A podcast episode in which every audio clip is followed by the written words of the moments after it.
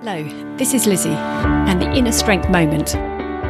Timing, the point at which we share the idea, the opportunity, thought, experience, what you see, what you hear, your perspective, and how you feel is tricky. There's a fine line of the depth and the breadth of your sharing, plus the moment you choose, the mood in the room, the state of the team, the context of other things, and the momentum that you seek. But one thing is for sure if you don't share at all, you may live to regret that the seed inside you may never get a chance to grow, or more importantly, allow others to flourish. What do you need to share today?